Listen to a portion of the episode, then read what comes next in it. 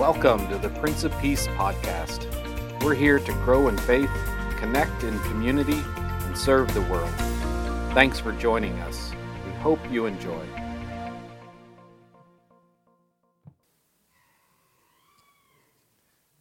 Grace, peace, and joy be unto you from God the Father and our Lord and Savior Jesus the Christ. Amen.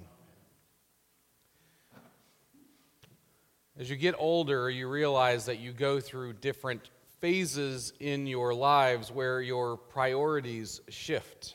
We have a group of friends that we've been going to the Hocking Hills with for New Year's Eve for decades now.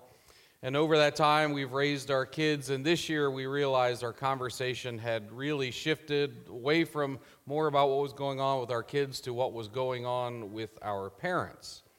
In fact, there were three of our collective parents that were in the hospital that weekend while we were there. Unfortunately, one of them has died in the interim. In the midst of that discussion, my college roommate Drew was remembering once again the death of his own father, who died long before any of our other parents were struggling with their health. We were young adults at the time, just beginning our professional lives and the timing of his father's death coincided with this weekend in the church's year. It was 1998, my first full year of ordained ministry, and on Monday of that week before Transfiguration, Suzanne and I drove from Wooster to Columbus to spend the day at the hospital with Drew's family. Drew was stationed in San Diego with the Navy at the time and couldn't get home, but he very much wanted to be there because it was apparent that it was going to be her, his father's final day on this earth as he was dying from a brain tumor. And so there I was, a surrogate son and resident pastor to grieve and minister to the family. But that wasn't the only thing that day had in store because almost immediately after praying with the family, following Dale's last, last breath, I went out into the hallway to take a phone call from my parents who were keeping vigil as well as my grandfather was dying from cancer in St. Louis. And so he died that day as well. Both my best friend's father and my grandfather were overcome with cancer on the same day. And it was almost too busy then to think about grief in that moment because we immediately went into planning mode. We needed to fly to St. Louis for my grandfather's funeral on Thursday and then get back to preside over a funeral on Saturday in Columbus. And for some reason, I was back in Wooster on Sunday to preach and preside for Transfiguration weekend. Now, it seems odd to me in retrospect that I didn't take a vacation Sunday that week. But in reality, I remember feeling a great sense of comfort being back with my own congregation for that Sunday. And my reflections from that Transfiguration Day still resonate with me today. My sermon that Sunday began, the beginning of this week was such a blur. From the conflicting feelings of sadness and relief on Monday to the mad preparations of Tuesday and Wednesday morning, the rainy gray weather that we drove through to the airport seemed very natural for the kind of week that we were having. We slipped onto our plane at the last possible second, and I sat there with my legal pad in hand beginning the process of sorting through the thoughts and feelings I was experiencing and trying to turn them into some sort of meaningful format for a service on Saturday. And as I sat there pondering my message, I was struck by the change of scenery as the plane began to lift from the ground. As we climbed higher and higher, we passed through the gray, rainy clouds. And suddenly we were flying high above it all and for miles around, all you could see was beautiful blue, sunny sky and billowing white clouds below. And then the transfiguration text for that Sunday began flashing in my head, leaving the dark, dreary world below to see the glorious promise of beauty and hope before once again descending through the clouds to begin life again, refreshed by the promise. So I took all the flights that I did this last summer. Every time I took off and went up through that cloud line, I could still picture that flight from St. Louis.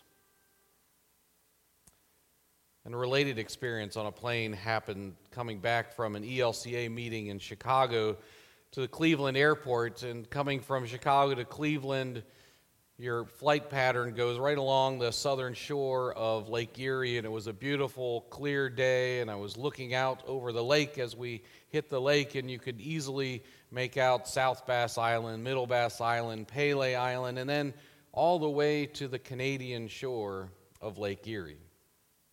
And looking at it from that, that vantage point, I also thought of being out on the lake, heading over towards Pelee Island one time on a boat in very choppy waters. And intellectually, you might know that Canada's on the other side, but you certainly can't see it when you're bouncing up and down across the lake, and all you can see is water all around you. And so I made a connection that day as I was flying over the lake to communion as I was getting ready for a communion workshop the next morning. In communion, we get a foretaste of the feast to come. In communion, we get to pop up above the horizon and get a taste of our promised future where all are fed and all tears are wiped away. And while we can't always fully experience that now in communion, we get to pop up above the horizon and know that that is our eternal promise of where we are going. We can't always see it, but in communion we can touch it, we can taste it, and it gives us courage and resolve to seek it here on earth. We have baptisms each year on Transfiguration Sunday, and the connection biblically comes from the message from on high that echoes from Jesus' baptism. But theologically, I find myself thinking about this linkage between communion and baptism as our two sacraments. They are the means of grace by which we can touch and taste and feel God's grace and God's promise. They are our anchor to the vision that the disciples received on the mountaintop. In the vision, the disciples were taken above the clouds and the challenges of their daily lives to see a vision of Jesus in all his glory. And in the midst of the fear and the upset that they could see that Jesus was experiencing as he was debating with religious leaders, in the midst of the oppression and the hardship of living in an occupied land, they had a moment where it was all clear that God was in control and God's kingdom was on the way. And of course, that's why they wanted to stay there in that moment. But before they were even sure what was going on, the moment was done, and they are on their way back down the mountain below the cloud line, back into the choppy waters below. But just as Jesus had been transfigured, their lives had now been transformed as well. They were no longer on the mountaintop, but they had been there. They had seen the vision that could stay with them through the difficult times when all they could physically see was cloudy skies and stormy seas. I had the privilege of teaching about baptism at our confirmation class this past weekend and then meeting with a family that's preparing for baptism later this year. And as we talked about the gift of baptism, we talked about what it is of assuring us of God's promised love for us for all of eternity. And at confirmation last Sunday, we ended our time there at the font, dipping our fingers in the water and tracing the sign of the cross on our foreheads and remembering that that promise is just as true today as on the day on which we were baptized. Baptismal waters, bread and wine at communion, these are gifts that touch the eternal, that can connect us to the unconditional love of God and carry us through those moments when we feel and we see troubles all around us and we can't seem to see much more than. So, in those moments, these gifts become not only signs of light and hope for us. They then become signs of light and hope that we can share with others in their times of struggle. I'll always remember the profound realization that I had as a friend came forward for communion. His mother had just died, and he came to communion. I could see him coming up the aisle, tears streaming down his face. And there were no words that I could say in that moment that would take away all of the pain that he was feeling. But I was able to offer him something that went beyond words when I said, This is the body of Christ given for you. In doing so, I wasn't just offering words, I was sharing with him a taste of the one who has passed through death and has promised to go with us through all of our pain and our sorrows until we join him at the great banquet feast of heaven. We begin our Lenten season this week with the liturgy of Ash Wednesday. And we'll begin the walk that some consider the dark days of Lent. But I urge you to see in Lent something different.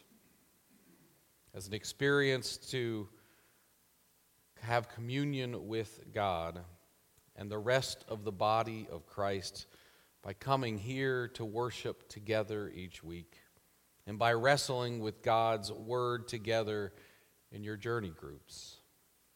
Splash water on your faces each day and remember God's eternal promises through the journey and renew your own baptismal promises to live and love like Jesus each day. Wherever you are in life's journey, however you engage in this Lenten journey here at Prince of Peace this year, join us in our baptismal pilgrimage. And may we all be blessed then with mountaintop vision that lead us towards God's promised future. Amen.